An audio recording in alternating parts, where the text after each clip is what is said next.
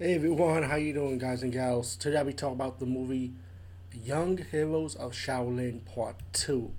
Um, Part One, I will be reviewing that also, so be on the lookout for that. Um, Young Heroes of Shaolin Part Two. Wow, let me just say, this is a really good martial arts movie. I highly enjoyed it from beginning to end. Um, the movie has this young Shaolin monk um, he kind of graduated from the Shaolin monk because he learned the two finger technique, I would say.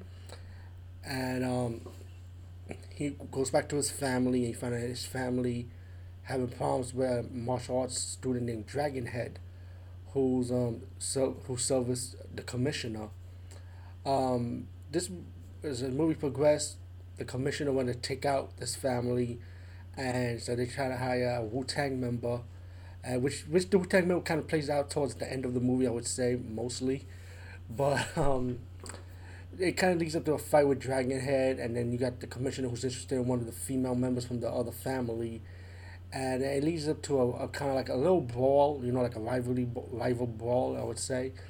Um, with, with later in the movie, they'll kidnap the girl, and they'll use the girl as bait to lead the Shaolin monk, and his and his his um brother would say to the battlefield, you know, to, to fight like in martial arts tournaments, like a contest, and like in a battle.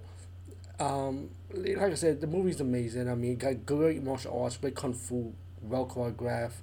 Um, there's a line dance scene in the movie similar to Once Upon a Time in China, but I think this movie came before Once Upon a Time in China. It looked like it was done in the eighties.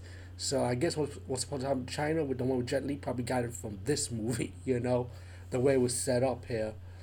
Um, there's even a hip hop scene with the two two guys coming to the celebration, singing like a hip hop music music towards the teacher. How he for the victorious, how they won the line dance competition. Um, this movie is a fun movie. It is a fun movie, and then when it leads to like the final battle, it leads to another battle with the that's when the Wu Tang Master comes in, which is kind of interesting. Um, if you see the first movie, which you have to, it kind of have a characters from the first movie in the second movie also. But um, I highly, I highly recommend it. This is a fun movie. This is a very fun movie. Peace out and see you later, guys and gals.